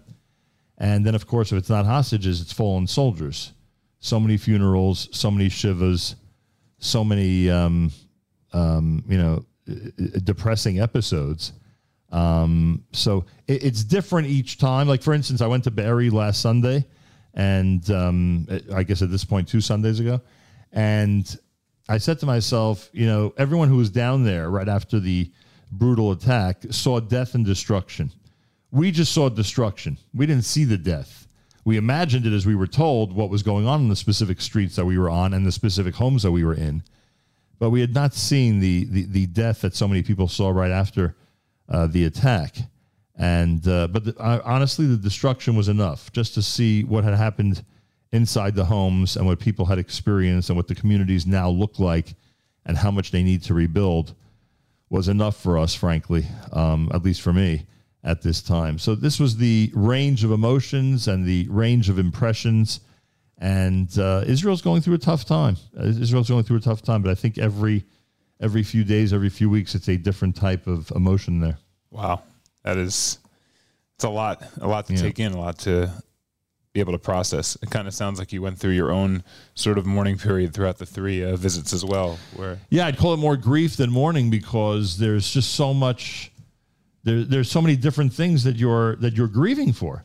Civilians, army, missing, Um, you know, just the whole idea of being, uh, you know, victims of a surprise attack. There's just so much going on, and the future. You worry about what the future holds, and everyone has an opinion. so it's a, uh, it, it is a full range of emotions, no doubt. What is the mood politically there? Is it uh, everyone wants a change right now, or is everyone kind of uh, understanding that we have to get through this war and we'll figure it out later? I think that um, you know, in all fairness, a lot of people do the whole "we should get through the war and worry about that later." I don't know if that's fair because I think people want to be reassured that in the future there'll be strong leadership, that there's someone coming up in the ranks, whether we've heard of them till this point or not, who's going to be able to navigate the situation. I mean, frankly, don't you think that at this point, no matter where you are in the political spectrum, we have to have someone leading Israel that at least can give the impression that they are a unifier. You know, at least give the you know the spirit to the country that you know we have this tremendous achdus, we have all this unity that we've all been experiencing. Let's try to maintain some of that as we go forward politically. And I don't know if that person is on the political is in the political arena yet in Israel. I have no idea. They might be, they may not be. But I don't know if it's fair. People always say, you know, let's deal with the war now, and then we'll deal with the investigations and this and that. I mean, I was one of the people who called for the prime minister to resign immediately. I thought it I thought that would be the best for the country. Okay, I don't know if I was right or not. A lot of, a lot of experts say I was wrong, but um, but I, I think it is fair that people you know think about. Um, what the future holds. You know, it's funny. The, just last week, the prime minister insisted that he's not leaving his position. I said to myself, you know, like if if we really are going to do what's best for the country now, wouldn't it be better not to say things like that? So uh, if he's going to be out there insisting that he's staying, I don't think it's so bad that people are out there thinking who's going to be next to take us forward. Yeah, that, that definitely makes sense. And it's, you know, one of the coolest things and less least spoken about, I think, uh, about the entire October 7th episode and uh, the aftermath is that there are a lot of groups that were already formed uh, who were against the uh, judicial reform. And in other countries and in, with other people, not they wouldn't necessarily have pivoted to be able to just go ahead and take all that organizational power that they have had and all the volunteers they had and turn it into a completely Achdus related mission. And I'm not just talking about it from the left and from Mhm. the right. I'm talking about from both sides. Um, and I think that's something special and something that we hope to continue. Has there have you seen anything on the ground like that? Been speaking to people who you wouldn't traditionally speak to, uh, or uh, groups that you wouldn't traditionally speak to, or hearing from people who are speaking to groups they wouldn't traditionally speak to, and how they're able to come together? Or is that not something that we're seeing? Oh, I think we're seeing it uh, to a point that we've never seen it before. It, it's remarkable to me that um, everyone really does feel like everyone's a brother and sister now. We've always said it, and we've always, you know, known how to put it in words. but now it really does feel like people have this tremendous care and concern for everybody, no matter what their background is. You know, even look, sometimes you know how it is with our people. Sometimes um, automatically, um, when something bad happens to a specific group or people of a specific background, people will start judging what they were or were not doing that day or what types of activities they are or are not um, engaged in. We haven't heard any of that, which is unbelievable. And by the way, both sides are guilty of it uh, generally. We haven't heard a word of that, which I think is incredible. And and you know, people lament already. Oh, this feeling of unity is not going to last. I hate to tell you, uh, or I'd love to tell you, I don't know if it's. It may not last to the degree that we have it now, but it, it would be impossible for me to believe that a remnant of this is not going to stick around. That some aspect of this unified effort is not going to. Yeah, there'll be political fights and there'll be arguments and there may be rallies and protests again, you know, against each other someday. Who knows? But it, it, it's hard for me to believe with everything that's happening that there isn't going to be some type of uh, residual unity that remains after all this is over. So you think that there will be dialogue between people and able to have more communication as opposed to just getting into the streets and I uh, think immediately. I think that's dependent on who it is, on who the leader is. I I think if it's somebody who really has a vision like that, um, you know, I hope the left doesn't mind me saying this, but if a Reagan-esque figure arises in Israel who sincerely wants to bridge gaps and get people to talk more than yell and scream, then I think there is some hope. Again, I don't know who that is. I hope that person does exist and that they're going to have an opportunity to to make their position and and their and their feelings known on these matters. But um, but that's the hope. The hope is that we'll be led by the right person or the right people who will understand that dialogue and brotherhood outweighs all the other stuff that we've been through. Yeah, that that would be that would be the dream. Yeah. What are the um, you know, we in America always talk about what we could do for Israel, and obviously the obvious answer is always money. We can give money, we can give support. Um, I've heard a lot of stories about people, uh, including from Yoshua, uh, my brother, your son, and his wife Tamima, who were brought letters to Israel and uh, handed it to the soldiers, and you would think that the soldiers were handed a million dollar check. How how well they reacted and how much they loved it, and all those small things. But is there something more? Is there something larger? Uh, is there something different than the community can be doing, showing support? Um, being there for people, uh, traveling there, talking to people in Israel, checking in on your family. Is there anything that they could be doing that's Well, I think people are checking in on their family and friends. You know, thank God. I, I wish they'd be traveling more. I think it's a, uh, you know, sometimes you're in a you're you know there during the week where there's a lot of people. You think, oh wow, look how much you know travel's back, tourism's back. But I don't think that's true tourism uh, to the level that we need it. Um, I hope that that returns. Um, during wartime, it's hard to expect it, but I hope it returns. But it's funny with the soldiers because when I when I saw the soldiers on the first trip, and I and I asked them about the letters, you know, and they spoke about how meaningful it was to them. And back then, I had the same reaction. I was like, you don't just toss them in the garbage. like, you know, why on earth do you want letters from people in America? No, they they hang them up on the bulletin boards of the base, you know, in the uh, in the mess tent, so to speak, so everyone could see them. Some of them actually go to sleep with some of these letters next to them. Like they feel a tremendous connection to the children and to the adults around the world who are communicating with them and reassuring them and blessing them, etc. That that's unbelievable. Look, what what could people do? I would lo- and aside from the money, which you you know you noted is pretty significant, thank God. Uh, I would love for people to do more advocacy in Washington and on a local level. Uh, I don't know how we can't um, mobilize. I don't know why we're not mobilizing, you know, um, people in every community in the United States to call the Red Cross every day. Uh, and again, you know, I know the Red Cross. Many people say that it's, you know, a, a, as we say in Hebrew, a bracha of atala. But still, I think they should, they need to be communicated to every day. The United Nations has to be communicated to. There's certain members of Congress, uh, both those who are traditionally not favorable to Israel and those like John Fetterman, who has been, you know, so out there in support of Israel. They need to be, you know, communicated with. They need to be told, you know, what the truth is. And in Fetterman's case, they need to be complimented and thanked for what they've been doing. So I I just wish people were a little bit more. If, if we're not going to travel to Israel en masse, then at the minimum, I would hope that they would, you know, that people in our community would would take that role on of just being in touch with members of Congress and being in touch with those agencies that are key, I think, on paper at least, in the uh, release of our hostages. Yeah, that that that is a something that everyone should really be doing, and it's free. It doesn't cost them anything. it costs a couple minutes of time. Everyone could find a few minutes to do that, and it's really really important. Uh, both the positive and the negative, by the way. They Sure. should you should be calling to think also because there is no, nothing that. Uh, you know they want to hear more is that when they're in a tough position and taking a really really strong stance and a sometimes unpopular opinion uh, in this country now unfortunately they should be thanked for their stance No question. um, I want to pivot a little bit and just ask uh, specifically about your trip. And there are a lot of missions going to Israel now uh, from the states, and it's really, really amazing. Uh, I know a lot of people who have went on these missions, and they've you know talked about how life changing it is. You've gone on your own sort of mission. It's unique in that it's uh, your own with your, uh, you know, you, you bring 20,000 or however many people are, are there every single day with you, uh, tens of thousands of people with you um, every single day uh, on your mission. Uh, what was the most uh, impactful moment of all three trips and one that you carry with you today?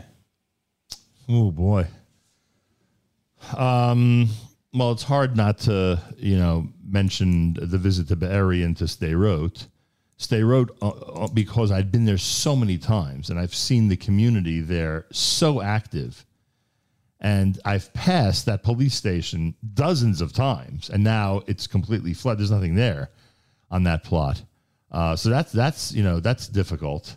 Um, I, I saw pictures of uh, which I think the New York Times printed, if I'm not mistaken, uh, pictures of people being killed in Sderot at a certain bus stop area, uh, literally just gunned down by the enemy. So I was there. I was there on the spot, and I think that that was maybe those maybe that's the answer to your question. Th- Those moments where I saw where the terrorists breached the gate in Be'eri, and I was standing on the street where they had no more room in the cars that were that were kidnapping people, so they just murdered them on the spot. Um, you know, those for some reason that 3D experience of seeing the beautiful neighborhood and what's happened to it, that to me was was very very impactful. Even with being inside the safe rooms that people were killed in, and being in homes that were you know bulldozed so that the enemy can get to the to the uh, to our brothers and sisters and, and all these and all those were believe me they left an impression but that whole 3d approach you know not seeing it in video or picture form but being there on the street and imagining what had gone on there being told what had gone on there and then you know seeing it somewhat in front of you um, it was a tremendous impact um, i think my interview with the israeli soldiers was a Yeah. you know was something that was very meaningful That seeing the spirit of um, of this generation of both Israeli and Americans who are now serving in the IDF is pretty remarkable. Um, and that was uh, certainly impactful. Um, a lot of great moments. The Pollard interview and Tzvi Kelly explaining all of this to us because he's such an expert on how Arabs think. And, uh, you know, and, and is an expert at telling us how we have no idea how they think. so that was really cool. Um, those are some of the highlights. Wow. So I think one of the things that uh, has been less spoken about, or people have not, uh, I have not heard about it as much, is that there are both ki- there are kids, very young kids in Israel, and that there is a next generation that's about to go into the army. Um, and I think that that could be very scary for parents in Israel, for kids, for American parents whose kids want to make Aliyah. Um, you know, in a lot of ways, the last 20 years going into the army was a really amazing, beautiful thing, but it was a little less scary in that we weren't in an active war. Um, is there a message that you can take from the people of Israel, especially to American parents uh, whose kids are about to go into the army or, or are going to go in March, uh, which is a big time to uh, uh, join? Uh, is there something that you could say to them about uh, any sort of chizuk or Well, I'm not- positive message? I, first of all, I'm uncomfortable with this because I've never had that um, experience of not sleeping at night. Um, which I it, it- and I know people say you know it's cliche-ish, but I have friends in Israel with kids in the army, and it's literal. It is very hard for them to sleep at night, especially the mothers. Yeah. And who could blame them? Um, and there have been conflicts in the last, you know, many years, even before this, where where you know we've lost soldiers, and it's and it's devastating. Um, but I would the only chizuk or the only observation I can make that would be at all um, comforting. I don't even know if that's the right word. Is that the spirit of the youngsters who are in the army is off the charts? It- it is absolutely remarkable. You would think that there'd be an ounce of fear in some of them, and their resolve is just amazing. And I think it's like this all the time, but now it's on steroids. Um, you know, Tzvi Kelly in the conversation that we had, um, I, I said to him that you've been quoted as saying that uh, that that you've observed that this group of soldiers is committed to this effort at a level you've never seen before. And he said that this group of soldiers was born was born before they were able to um, remember the Oslo Accords. They, they, they were born in an era post Oslo Accords, disengagement time. And all they ever heard about was uh, uh, they never heard of peace treaties. All they ever heard about was bus bombings and terror attacks, and you know every day waking up to more disaster. And therefore, they're very determined to go ahead and, and win this thing. Uh, unlike some of the commanders, he said, who are of an older age and still and still can't shake the education they were given about the possibility of a two-state solution, etc. All right, so he's from a certain uh, vantage point, so that's how he put it. Uh, but I think that the you, you can't deny the unbelievable um, spirit and resolve, uh, commitment that this group of soldiers has at every level, at every single level, whether they, they're 18 or they're 22 or, or they're in the Air Force or they're behind a computer or they're in Chevron doing Miluim because others who are normally in Chevron doing Shmirah have to go to Gaza, et cetera, et cetera, et cetera. And the list goes on and on. And it does apply, I think, uh, to a great extent to those in Miluim who are older as well, despite his theory.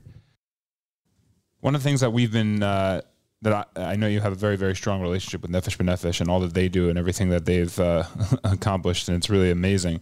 Uh, and I've heard rumors about the uptick in Aliyah applications. Uh, is that true? And is that something that's uh, that on the ground people are talking about and people are thinking about, and what is their reaction to it? Well, it's definitely true. The numbers bear it out every single time there's a conflict. Imagine this a full scale war. The numbers are way up. Um, I think both Israelis and Anglos living in Israel, uh, as opposed to making fun of us for, you know, for for this tremendous increase in interest to move to Israel, I think they're they're sort of telling us uh, or suggesting to us, why aren't you here already? Like, look what's happening. You know, this is this is the uh, uh, the ultimate is to eventually get to Israel. Now you have to make that move, and I think that that's been their attitude. At least that's what I have felt. Nobody's really making fun. If anything, they're just encouraging people to, you know, they're they're afraid for us. They're worried about us. It is a precarious situation here in the United States, and they're concerned about that. Um, so that's the first thing I would say. And um, it's reminiscent to me of when there, there was this Ethiopian young exchange student, uh, a Jewish Ethiopian, at our Shabbos table, and he was describing to us all the trials and tribulations of getting his family to Israel, of them trying to go through the Aliyah process and they weren't allowed to. And ho- hopefully, eventually they will, which eventually they did months or years later. And he sat there at the Shabbos table saying to us, Why are you here? like, I, I just, I don't understand it. You have an opportunity to be in Israel easily. I, I just explained to me why you're, and he was totally sincere, like baffled by the whole thing. like, he just couldn't, he couldn't process how he's sitting in a Jewish home in the United States. We're telling him that we could leave in days if we wanted to. And he's like trying to understand it when his family is sacrificing everything in order to make it happen from Ethiopia. So unfortunately, we didn't uh, listen to him or listen at that time, but now is the time to listen. And uh, the numbers, as you indicated, are bearing that out. And I think uh, just I have one last question, and uh, I think both emotionally, uh, physically, and mentally, how how is leaving Israel? How is it to leave all three times? Um, nobody is enjoying leaving Israel now. I never thought I'd have that feeling that it's so difficult to leave. Nobody likes to leave now. Uh, and everybody, even the tourist or a mission that's there just for a few days, feels it. But the most um, impactful thing that I noticed in this area is that um, people living in Israel who have to leave for- for business, who have to leave for work, who have to leave just to, you know, come in for 24 hours, take care of something, whatever, that they, they just can't handle it.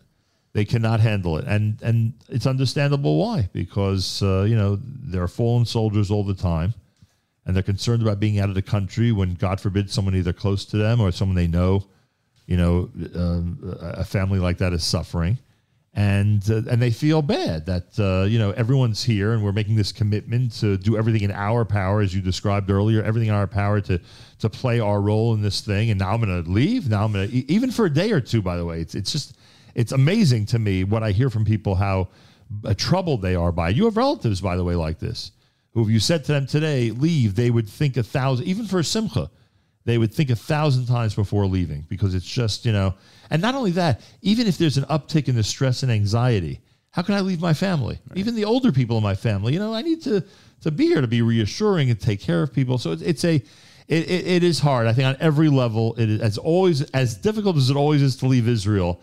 It's nothing like now. It is very very hard to leave Israel, and um, let's hope that uh, you know that uh, the need to leave Israel is not as great as the desire to go visit and eventually live in Israel. Yeah. coming from this side of the world. Yeah, oh, that's uh, that's a challenge to get out. No question about it's that. a challenge to leave, and that's uh, I guess I guess a good thing in a lot of ways. And uh, I really appreciate your time, Dad. Thank you so much for having Thank me. you very much. Uh, we, we always wondered who the best person was to elicit such responses uh, about the trips to Israel, and we found the right man. So thank you, Binyamin. More coming up. It's Monday at JM in the AM.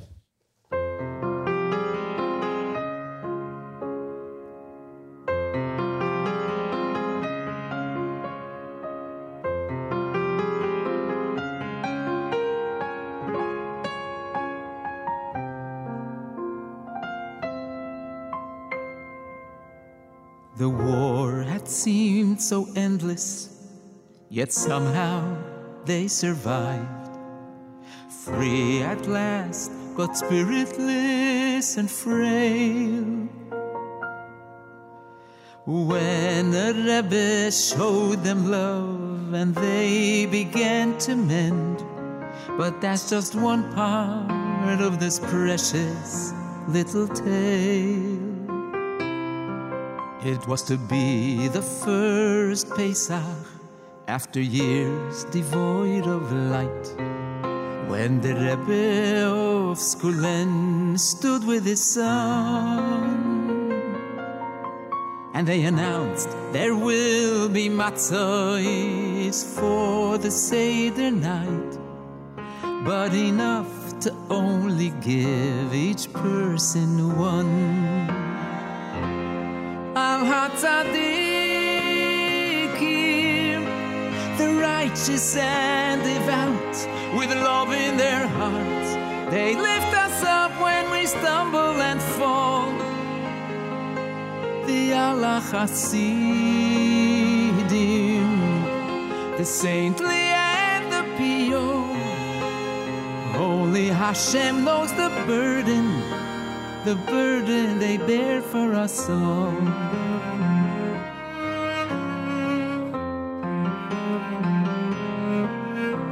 With two large sacks of flour, a small oven made of brick. The Rebbe baked as tears streamed from his eyes. Measured oh so carefully, neither thin nor thick. Each round matzah kazayis in size. Along with the aroma that drifted through the air. One could sense that hope and healing had begun. Again, the Rebbe sent out word Yidalach, be fair, please come and take, but take no more than one. Al Hatzadikim,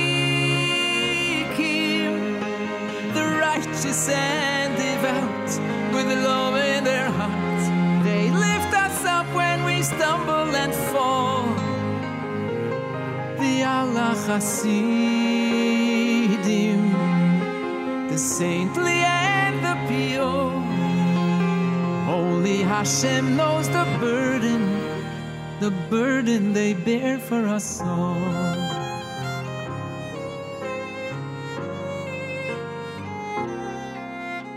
The line may have been long, but it never stopped or stalled. A tapestry of Jews from far and near. But suddenly, one young man brought it to a crawl when he bent down and whispered in the Rebbe's ear.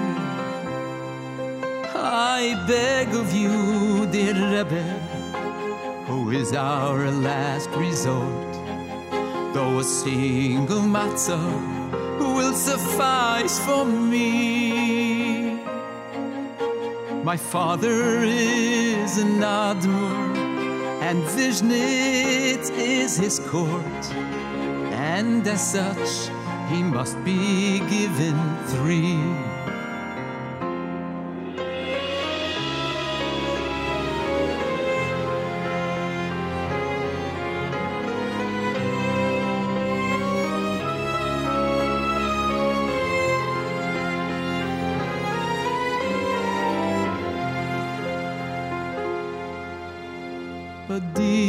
And aching sadness gripped the Rebbe's soul as he wondered to himself, can it be true? After all our pain and sorrow, could one yet be so bold and deem himself to be a better Jew?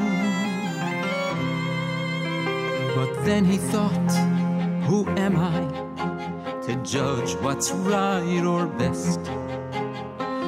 Only God in heaven knows for sure. He's a great and pious Rebbe. I will comply with his request, and discreetly he gave the young man four.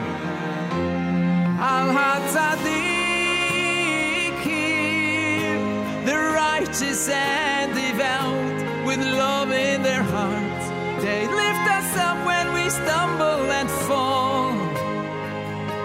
The Allah Hasidim, the saintly and the pure.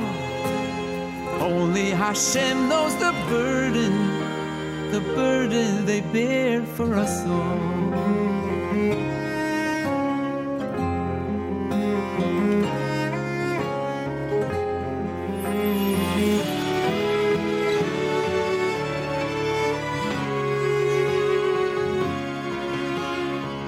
Shortly before Yom Tif, the Admir's son returned and said, May I ask the Rebbe and his son as well? Who was my holy father, was he right to be concerned that you would keep no matzos for yourselves?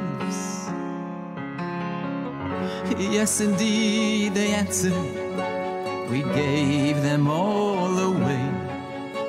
With Jews in need, what else was there to do? The Admir's son replied, That's what my father thought you'd say. So I brought back the two matzos he took for you. Al Hatzadikim, the righteous and devout, with love in their hearts, they lift us up when we stumble and fall. Be Allah Hasidim, the saintly Hashem knows the burden, the burden they bear for us.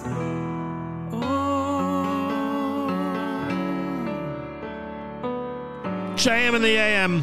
Journeys from Volume 5 with Volume 5 with Avramo Avram Fried, one of the stars last night of HASC uh, number 30, uh, Time for Music number 37. Abie Rotenberg, of course, uh, featured tremendously last night as well, and he's responsible, of course, for Journeys. It was quite a show. Big Eshikov, everybody who came out to participate in the HASC concert, and those of you watching at home on the live stream.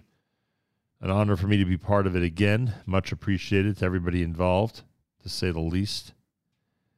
Um, I thank everybody very, very much. Don't forget tomorrow night's the Chibuk event. It's happening at uh, Bellworks in Holmdel, New Jersey. Shalom Lemmer, Rabbi Farhi, uh, Rabbi Grossman, many other distinguished speakers and performers. Should be an amazing night to uh, show unity for our brothers and sisters in Israel and raise a lot of good money for the needs that are going to be great, to say the least. The housing needs, the clothing needs, the basic necessities the weddings and bar mitzvahs, what families are going to be needing for, for the next many, many years after this terrible tragedy of uh, October the 7th. So please uh, go to the website, chibuk.org, C H I B U K.org. Be as generous as possible. And if you can make it tomorrow night, place your reservation and get ready for a very interesting and inspiring evening. We'll wrap things up with Joey Newcomb at JM in the AM.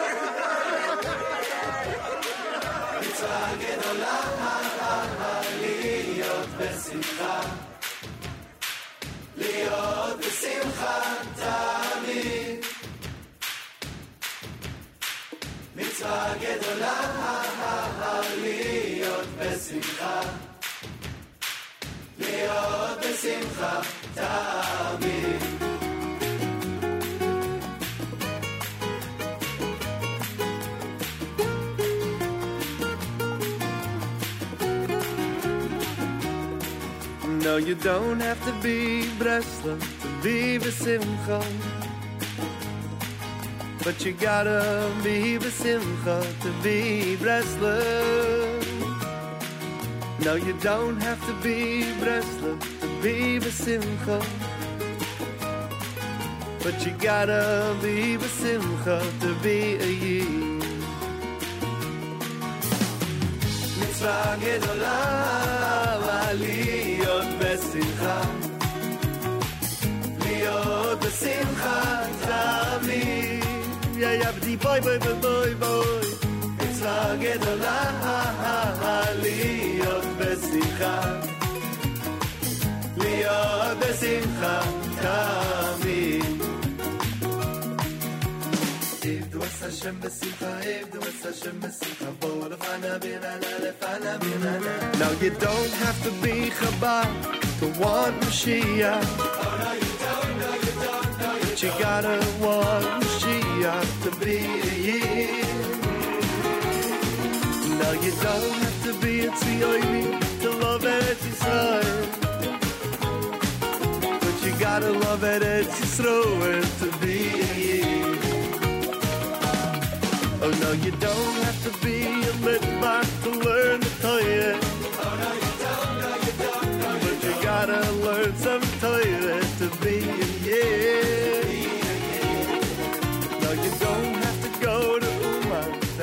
Achenu Yisrael and Achim Echem, our brothers and sisters in Israel. We are with you. It's your favorite America's one and only Jewish Moments in the Morning radio program.